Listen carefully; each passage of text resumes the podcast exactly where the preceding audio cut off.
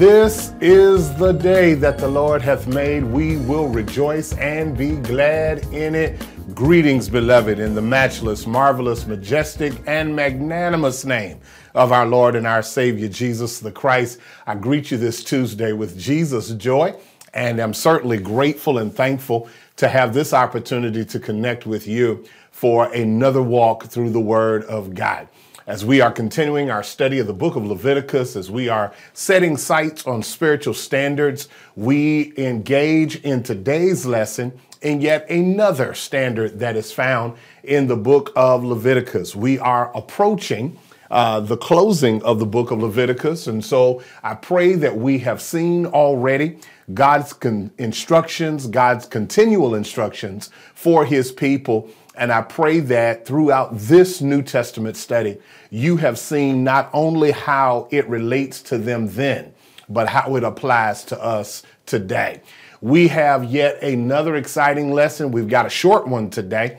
Um, maybe to this week and next week, we'll see how time goes as we continue in our study of the standards as it relates to spirituality, holiness, the instructions that have been given to the Levites, the priests, the mediators between God and his chosen nation.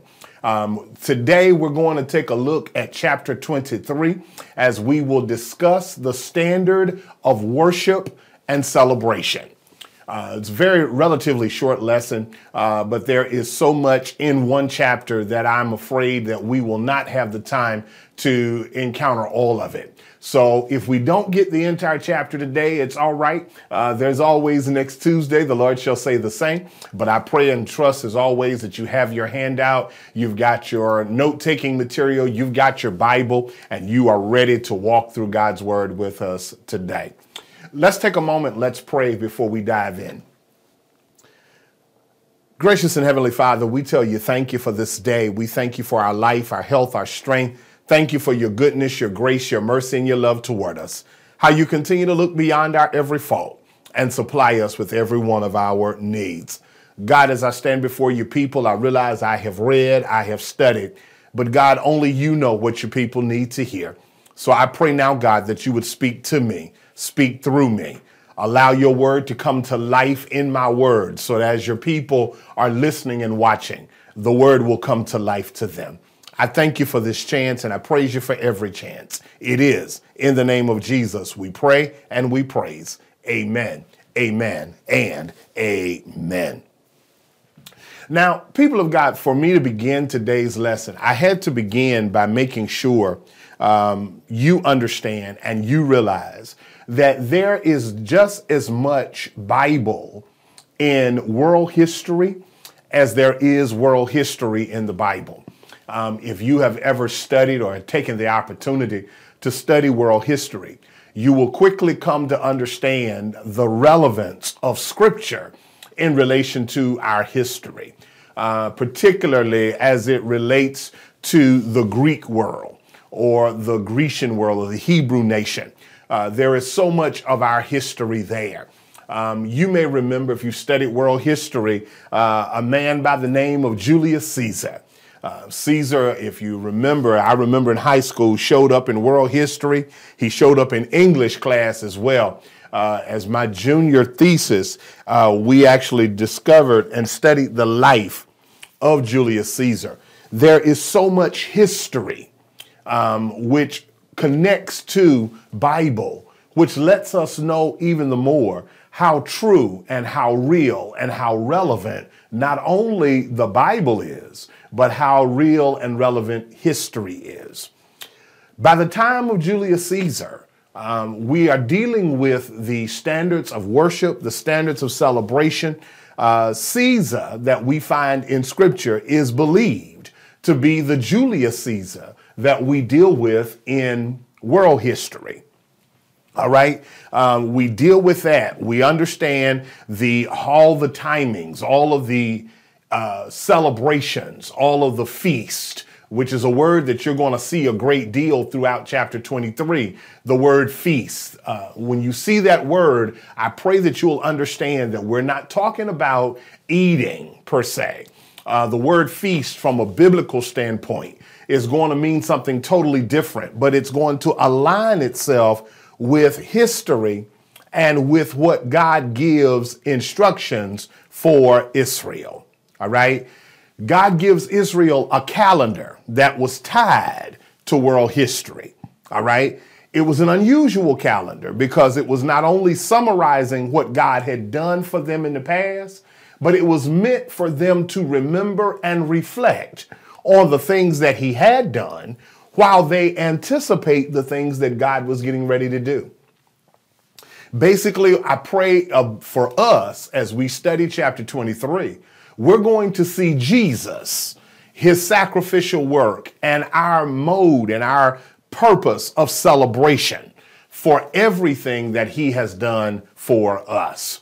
So, in the way of introduction, the, the basis of today's introduction and looking at chapter 23 is making sure that we see first and foremost that this section of scripture deals with the feast of God. The feast. Uh, as a matter of fact, throughout chapter 23, you're going to see the words feast and convocation more than you have so far in our study of uh, the book of Leviticus. You're going to see those two words more than any time. As a matter of fact, the word feast is going to appear some nine times um, in chapter 23. And the words convocation or holy convocation are going to appear some 10 to 12 times in the chapter. All right. What's so important about this word feast is understanding, as I forestated, feast had nothing to do with eating. As a matter of fact, we're going to see as we walk through these feasts and these celebrations, there are a couple of them that God is going to give instructions, or God had given instruction for them to fast during that time. All right. The word feast, letter um, uh, number two of the introduction, those of you who are following the introduction, uh, number two, the word feast in this particular passage in the Hebrew simply means an appointed time. It simply gives the idea that these people are going to meet for a time of gathering. Um, it's going to be a time of proclamation. It's going to be a time of announcement. It's going to be a time of celebration. In our lesson today, we're going to take a look at seven, seven um, appointed times, seven appointed seasons that God has given instruction. Remember, we told you, uh, bear with us, um, uh, uh, modern technology has failed on us here. Give us just a moment as we seek to get it corrected. Um, as they correct it, I'll continue to talk. As we going, as we are going to see in this particular passage and in this particular study, we are going to see the importance of these seven biblical feasts, these seven biblical times that God is going to instruct the people He's going to instruct the people to see the importance of these times of gathering. He's going to instruct them to really see the importance of not only their gathering, but also to realize that God needs to say something. God needs to perform something before the people. So before we get started with the seven uh, feast or the seven appointed times, let's begin by looking at the first two verses of Leviticus chapter number 23. Let's, let's begin there. Let's begin there. The first two verses The Lord spoke to Moses, saying, Speak to the people of Israel and say to them, These are the appointed feasts of the Lord that you shall proclaim as holy convocations they are my appointed feast. Now, in these two verses, we see here once again that God is giving Moses instruction. What we are seeing here are the instructions. Every time, remember, we talked about this uh, the last couple of weeks, maybe two Tuesdays ago. We talked about the fact that anytime you read, uh, particularly in this study, and the Lord said to Moses, or the Lord spoke to Moses. He's giving instruction. We are still in an instructional phase. And so that's one of the reasons why you're seeing a lot of duplication between Exodus and the book of Leviticus, because in the book of Exodus, the instructions were for the people. In the book of Leviticus, the instructions are for the Levites, for the priests, for Aaron and his sons in particular. So he says to them, I need you to speak to the people. And I need you to say to the people, these are the appointed feast. These are the appointed times that you shall gather for proclamation and for announcement. All right. I gave you the, the definition of the word feast, but I think I ought to give you the word convocation. The word convocation basically means proclamation or announcement. So basically, anytime we see those two words there, it's basically saying that these are the appointed times that the people ought come together to receive proclamation and announcement. All right? The Lord appointed and announced these events. And these were the times that the people were to come together to celebrate. So let's begin. Let's take a look at the very first one. The very first one is found in verse number three.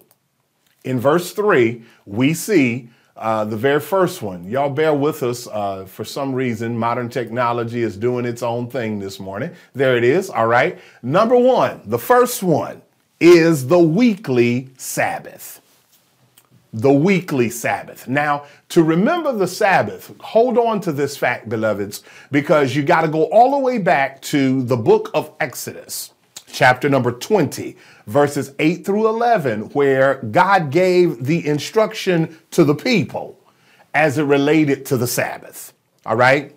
The Sabbath is different from the other six we're going to cover in chapter 23 in that the Sabbath was not an annual feast. The Sabbath was a weekly feast. It was an important day that the Jewish people were expected, or let me change that word expected, they were commanded to honor. All right? They were commanded to honor it. Because according to Numbers chapter 15, verses 32 through 36, for them to dishonor it meant death. God, God basically made it abundantly clear to the people that they had to honor the Sabbath. Now, this is not the first time that we have seen this. It's not the first time we've seen this. How many times have we heard him say, Remember the Sabbath, keep it holy, separate the Sabbath from all the other days? Six days I've given you to do your work, but on the Sabbath, on the day of rest. Remember, we dealt with that in the book of Exodus, that we defined it as a day of rest and reflection. It is a day that we ought to cease from work and remember all the good things that God has done. It is a time that we should celebrate, commemorate, and thank God. That's one of the reasons why in the Christian world, we identify the Sabbath as Sunday. In the Jewish world, the uh, Sabbath is identified as from sundown Friday to sundown Saturday. Uh, but no matter when it is, the whole concept and the principle that God was trying to teach the people was to remember that at least one day in a seven day cycle, you should stop, rest, reflect, and commemorate. Let's take a look at it. Let's take a look at verse number three in Leviticus chapter number uh, 23, verse number three. In, in that particular place, we find these words recorded. The word of God says, Six days shall work be done, but on the seventh day is a Sabbath of solemn rest, a holy convocation. You shall do no work. It is a Sabbath to the Lord in all of your dwelling places. Now, one of the things that I want to make sure that you see here already is that God gave the Sabbath to Israel for several reasons. All right. It's going to be a review of Exodus chapter 20 here for a moment. For one, it provided rest and refreshment for the people, the farm animals, and the land. All right. Remember, we said that the word Sabbath comes from a Hebrew word that simply means to cease from labor. All right. In Genesis chapter number two, God mentioned and God said the Sabbath was there to remind the Jews that God was the creator and they were stewards of his gifts. All right. We're going to also see it in chapter 25, in Leviticus chapter 25. We'll see it there in a couple of weeks that God ordained the Sabbath years and the year of Jubilee to keep the Jews from exploiting the land and impoverishing it. In other words, the Sabbath was meant to show God's concern for his creation. And that's the whole point of the Sabbath. It's our moment to see and have concern and to reflect and to thank God for everything that he has done. Couple of scriptures. According to Exodus chapter 31, verses 12 through 17, the Sabbath was also a sign between God and his covenant people. All right? Other people may work on the Sabbath and treat it like any other day, but the Israelites, God's chosen people, were to rest. And they, in their rest, gave witness to the fact that they belonged to God. In Nehemiah chapter 13, verses 15 through 22, Nehemiah makes it clear that the Sabbath law wasn't given to Israel until they arrived at Sinai. All right? Where Psalm 147 indicates that the law was never given to the Gentile nations. But we as people are reminded, okay? We are reminded, Romans 14 and 1, Colossians 2 16 and 17 are my, reminders to us that resting one day in seven follows the principle of remembering the Sabbath day. I got to clarify that because I got to make sure that we understand that remember the Sabbath day is not found in the New Testament. It is not found. But the principle of resting one day out of seven is found. I want to say that one more time. I want to say that one more time. New Testament, the words remember or the command to remember the Sabbath day is not found. It is not found in the New Testament. But the principle of resting one day in seven is found in the New Testament. It's found in Romans chapter 14, verse 1, and Colossians chapter 2, verses 16 and 17. So the first appointed time is not annual or once a year, it is actually weekly. They were commanded to remember the Sabbath. All right? Let's move on. Let's move on. Let's take a look at the second one. The second one is found in verses 4 through 8. Leviticus chapter 23, verses 4 through 8 is where we find the second principle. The second principle is Passover. Passover. What is so significant about Passover? The Passover. Let's let's take a look at it. Let's take a look at it and let's see what the word of God shows us about the Passover. These are the appointed feasts of the Lord, the holy convocations which you shall proclaim at the time appointed for them. In the first month, on the 14th day of the month at twilight, is the Lord's Passover. And on the 15th day of the same month is the feast of unleavened bread to the Lord. For seven days you shall eat unleavened bread. Hmm. On the first day you shall have a holy convocation. You shall not do any ordinary work. Y'all see it? There it is. But you shall present a food offering to the Lord for seven days. On the seventh day is a holy convocation. You shall not do any ordinary work. Now, what are we seeing here? What, what is the message that we should be seeing as it relates to the Passover? All right? Passover, first of all, when we study it from a historical standpoint, is Israel's feast of deliverance. All right, this is found in Exodus chapter 12. In Exodus chapter 12, remember, an innocent lamb died for the firstborn. because the blood of the lamb was applied to the doorpost.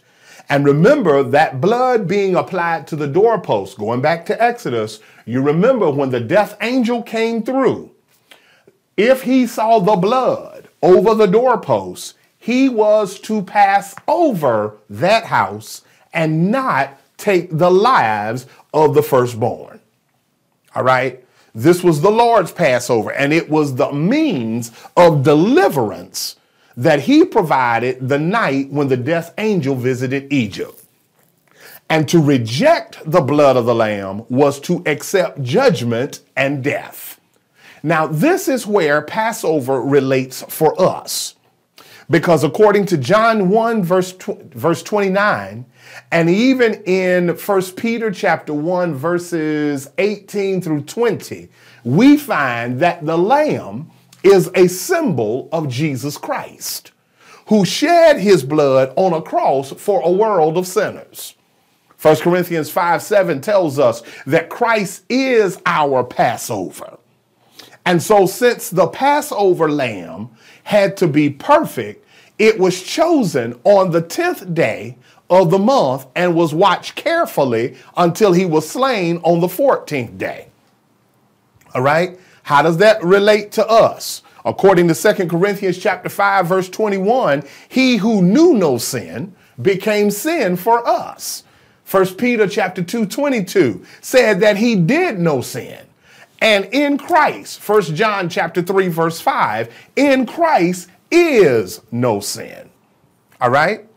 The firstborn Jews in Egypt weren't saved from death by admiring the lamb or caring for the lamb or loving the lamb. They were saved when the lamb was slain and the blood was applied to the doorpost of their house. In other words, let me make it live, beloveds. The Jews fed on the lamb, and this gave them strength for the journey ahead of them. No outsider, according to Exodus 12, was to eat from the Passover feast.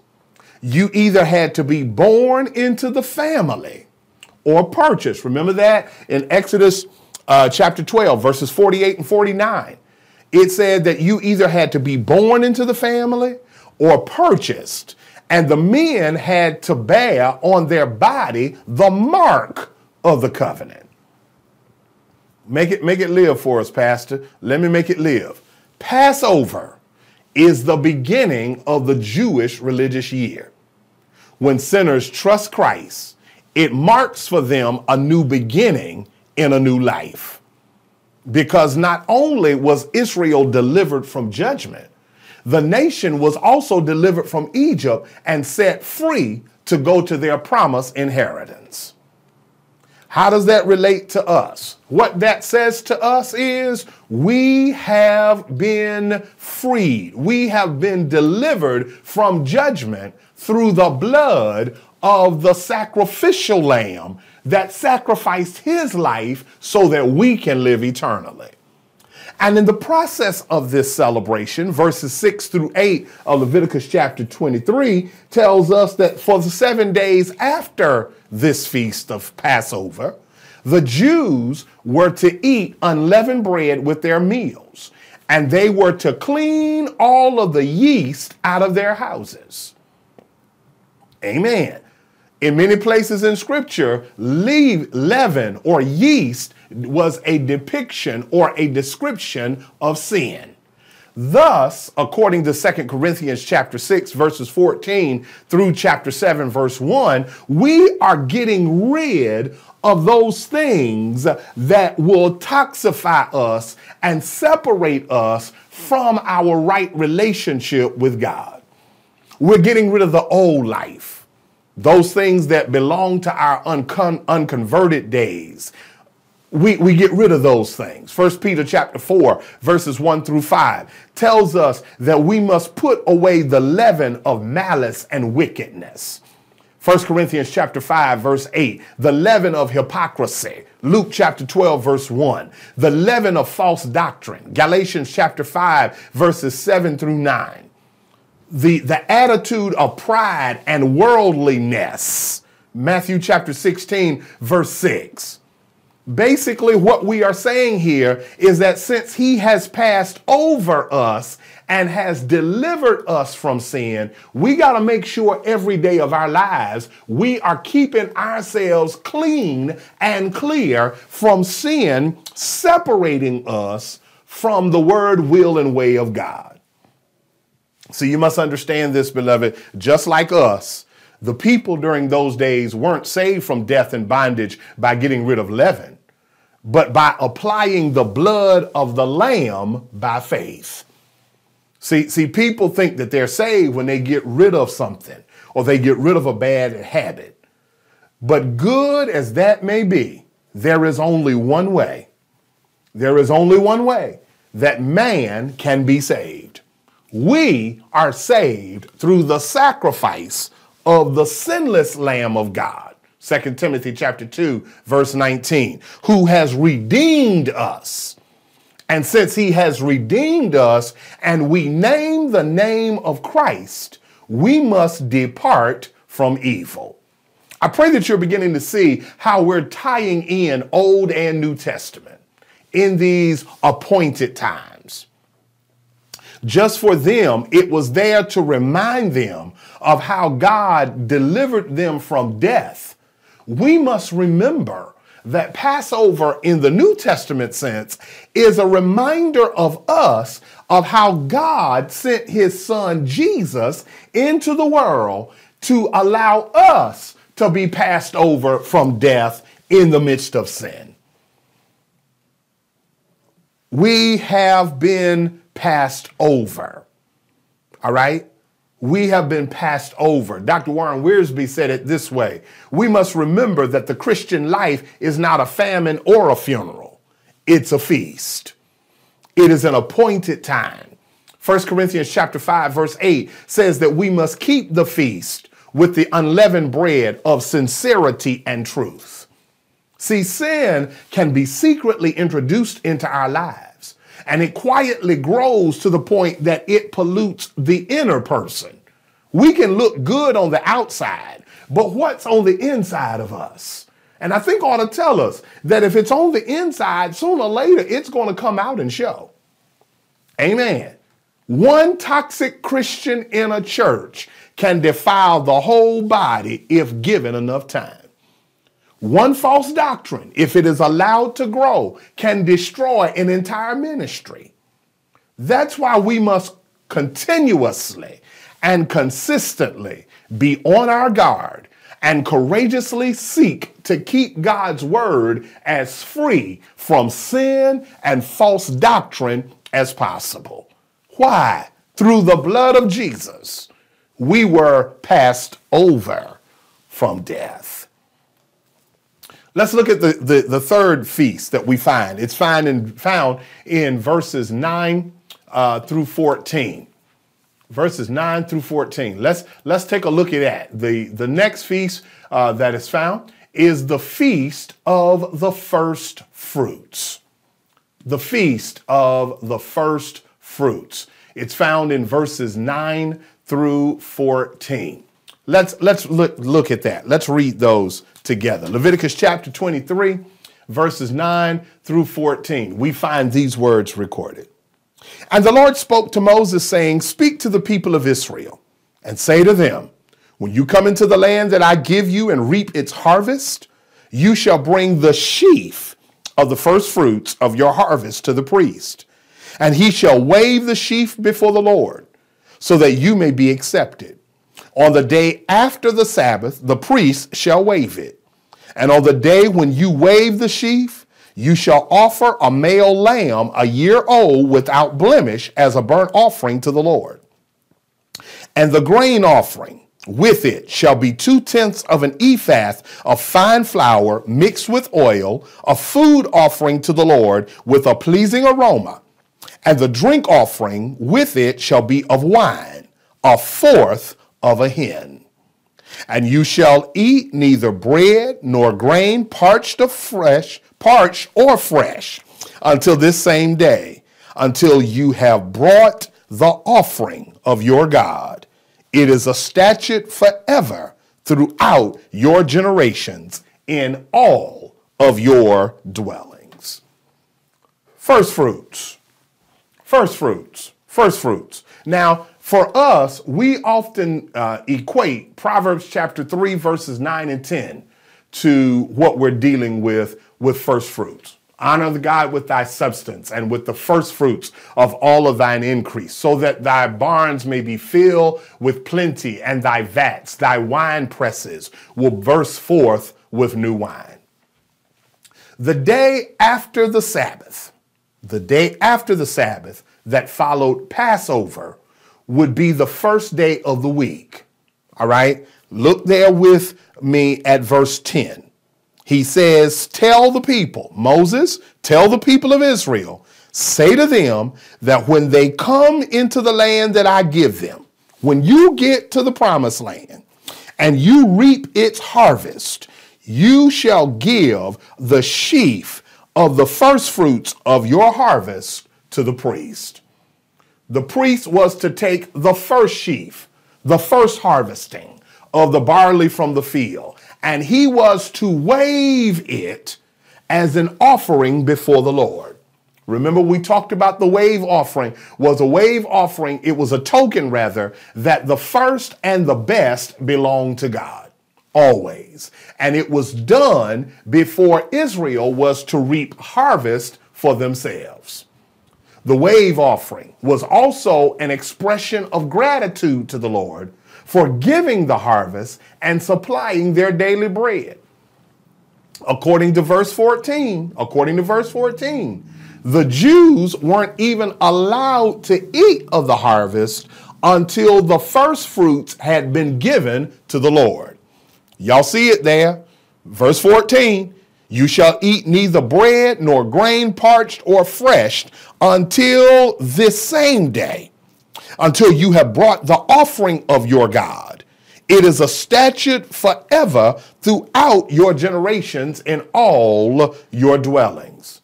This is an Old Testament picture of what Jesus taught in Matthew chapter 6, verse 33. Matthew chapter 6, verse 33. I've got time today. I'm going to take time to read it. Matthew chapter 6, verse 33. What did he say? You know it. Classic words. Seek first the kingdom of God and his righteousness, and all these things will be added unto you. All right? You see there that in verse 11, the priest is to wave the sheaf before the Lord on the day after the Sabbath. All right? The very first day of the week. All right? We find this in several places throughout the New Old Testament. It's found originally in Exodus chapter 23 verse 19.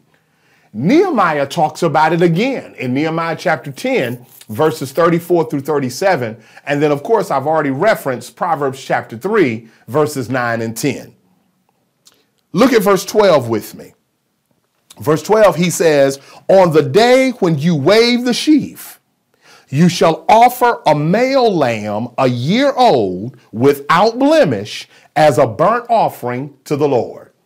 Remember, we talked about the burnt offerings in the book of Exodus, in the last chapters of the book of Exodus.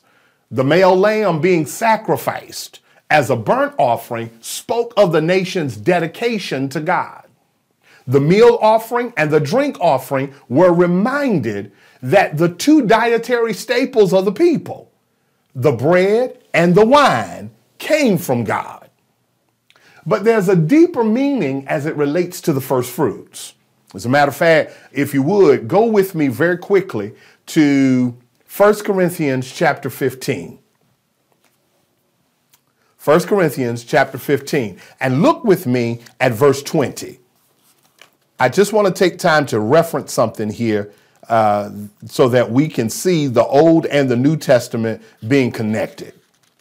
1 Corinthians chapter 15. Look with me very quickly at verse number 20. All right? Here it is. Whereas it was grain, barley, bread, and wine for them, for us it is Jesus Christ. 1 Corinthians chapter 15 verse 20. But in fact, Christ has been raised from the dead, the first fruits for those who have fallen asleep. Jesus compares his death and his burial to the planting of the seed. And then Paul comes back and carries it as seeing his resurrection as a harvest of the seed. All right? Here's the thing that we see.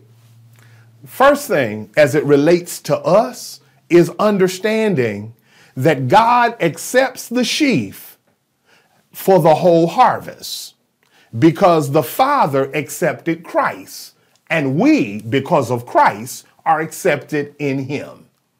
That's found in Ephesians chapter 1, verse number 6.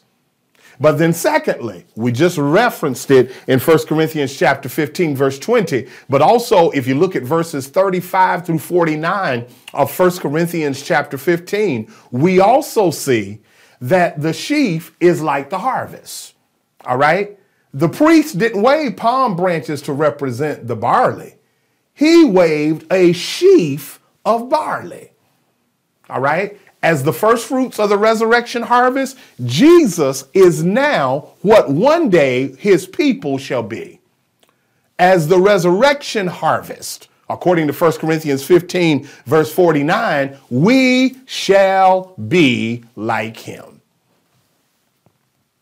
The fact that this ritual took place on the first day of the week, the Lord's Day, is significant. All right? Because that's the day that we say Christ rose from the dead on the first day of the week. In Psalm 118, verses 17 through 24, I'm going to I'm going to reference that. As a matter of fact, let's turn there very quickly, and I believe that's where we're going to stop today. Time goes fast, so fast. Time goes by so fast. Psalm 118, let's go there, and uh, that's going to be our stopping point for today. Psalm 118, verses 17 through 24. Mm. Look at what the psalmist says.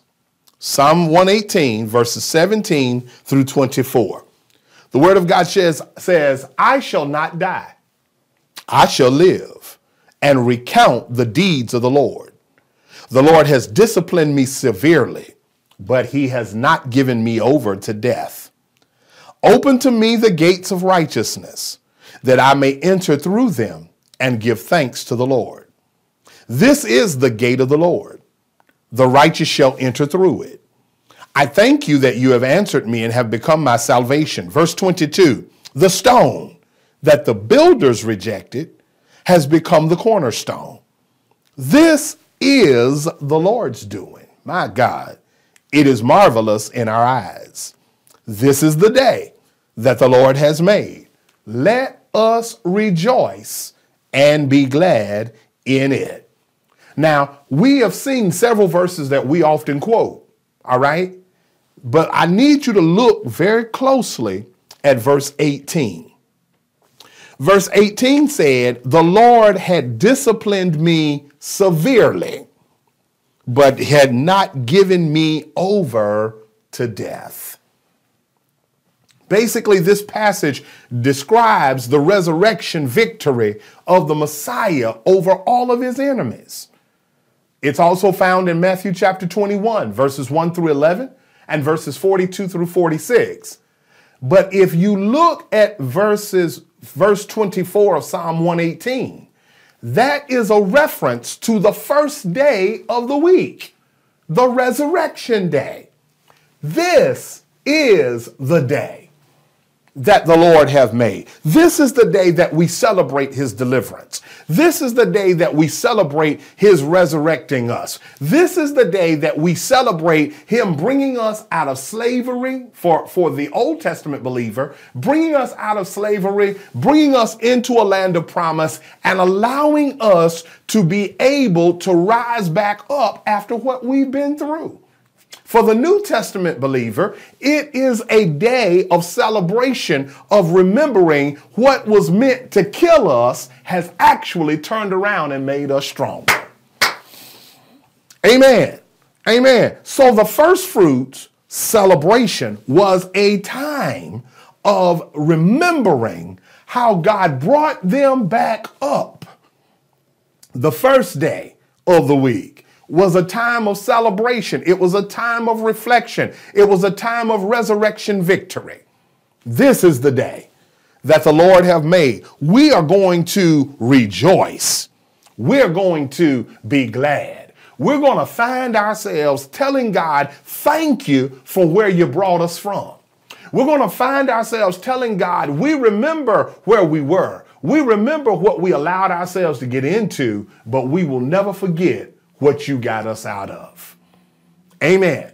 I'm going to stop right there because I tell you, time will not allow me to go any further. We've got about four more of the feasts that we're going to take a look at. And then we've got uh, three life applications that I want to share with you in that particular point uh, once we get there on next week. We're going to wrap this lesson up on next week. But as always, if you have any questions uh, from today's lesson, We've covered the first 14 verses of Leviticus chapter number 23. If you have any questions from those verses today, please feel free to drop those questions in the comment section. If you're joining us in the morning session, please give me a moment or two uh, to wrap up. Um, and uh, I'll be more than happy to be found answering your questions to the best of our ability. And of course, if you're in the evening class, um, all I need is for you to know that we are behind the scenes and uh, we'll be found answering your questions to the best of our ability. Again, I thank God for this opportunity. I thank God for this privilege to be able to share His word with you today. Um, I thank you for your patience and your understanding. Modern technology has not really worked with us today, uh, but nevertheless, we thank God uh, for the avail of technology. We thank God that we are able to share uh, God's word with you uh, through the avail of technology. And I pray today, as always, that uh, you are being helped, you are being blessed, you're being inspired, you're being informed, and above all, you are being encouraged. Um, in the way of announcements, as we get ready to part ways today, uh, in the way of announcements, let me just remind us very quickly uh, tomorrow, tomorrow, there will be no prayer meeting tomorrow. Tomorrow, there will be no prayer meeting. Uh, due to the fact that we will be sharing with Word Tabernacle tomorrow at 12 noon for their Lenten Word on Wednesday. And of course, that will be shared here on all of the major uh, social media sites. So if you're following us via social media, uh, you can always go to Facebook and YouTube and you'll be able to join us in that hour long service. It is from 12 to 1 p.m. on tomorrow. Um, also, Inspirational Voices, don't forget you have rehearsal tomorrow evening at 7 o'clock. Cyber Sunday School will replay tomorrow at 6 p.m. We will dive into uh, 1 Timothy chapter 4 on Thursday as our part of our New Testament word study. Uh, we invite you to join us for that time of walking through the Word of God together. Uh, don't forget, we are beginning a brand new month. The first Sunday of March uh, is here. This is Missions Month at St. James Church as we are getting ready for our annual World Missions Conference, which will be held on Saturday, March the 9th. 2024 um, we'll begin with breakfast and a time of fellowship at 9.30 the session begins at 10 we are excited to welcome the reverend dr alfonso lewis from the Washington, D.C. area. He will be with us on Saturday, that Saturday morning, uh, to lead us into understanding ministry to the least, the lost, and the left out. Um, Dr. Lewis is also not only a retired pastor, but he is also a licensed clinical professional counselor. And he's going to share with us some tips and tools, not only from the Word of God, but even from his professional trade of how we must minister to those who are hurt and are hurting in this last and evil day. So if you're in or near the Rocky Mount area, we invite you to join us that Saturday morning. Uh, we'll be serving breakfast and lunch that day. Um, and Dr. Lewis is going to bless us immensely. You will be immensely blessed. Uh, by the message and by that time of t- teaching, training, and instruction. So mark your calendars and make plans to join us on that Saturday. We again are also gearing up getting ready for um, the Easter season as we lead up to Holy Week, the last week in the month of March. Uh, we have our regular schedule of events that will take place. We will um, do Bible study, Old Testament Bible study will take place on that Tuesday. Um, on that Wednesday will be our one night spring revival uh, Pastor Hiley Richardson and her good people from the St. Gideon Missionary Baptist Church of Hollister, North Carolina, will be our special guest on that Wednesday. On that Thursday night is our Back to the Old Landmark prayer meeting as we go back to the old fashioned way of singing and praying, crying out to God. Uh, that being Maundy, Thursday, we will observe our Lord's Supper. And then on Good Friday, Good Friday, uh, we have the seven last words being presented by our associate ministers on Good Friday evening at 7 p.m. Um, in addition to the Eastern North Carolina Ministerial Alliance's uh, Good Friday service that will be held that Friday afternoon at 12 noon at Word Tabernacle Church. So we invite you to join us, make plans to join us as we prepare for the fifth Sunday in no in the month of March as we celebrate Resurrection Sunday 2024. We're excited about all that God is doing. Want to encourage you to stay focused, stay faithful, walk in His will, stay in His word, and you will not be in His way. We're continuing to pray for all of those who are sick, the afflicted, the careless, the unconcerned, families whose hearts are saddened in bereavement. Let's continue to keep them in our prayers as well. Until next Tuesday, beloveds, be blessed and know as always, it is my will, but it's got to be the will of God that we'll be together next week as we continue to walk through the Word of God. Join me now, if you will, in a word of closing prayer. Heavenly Father, we tell you thank you now for this privilege. Thank you for this opportunity to share your word with your people. God, I tell you thank you for knowing that even though the grass may wither, even though the flowers may fade, your word will stand forever.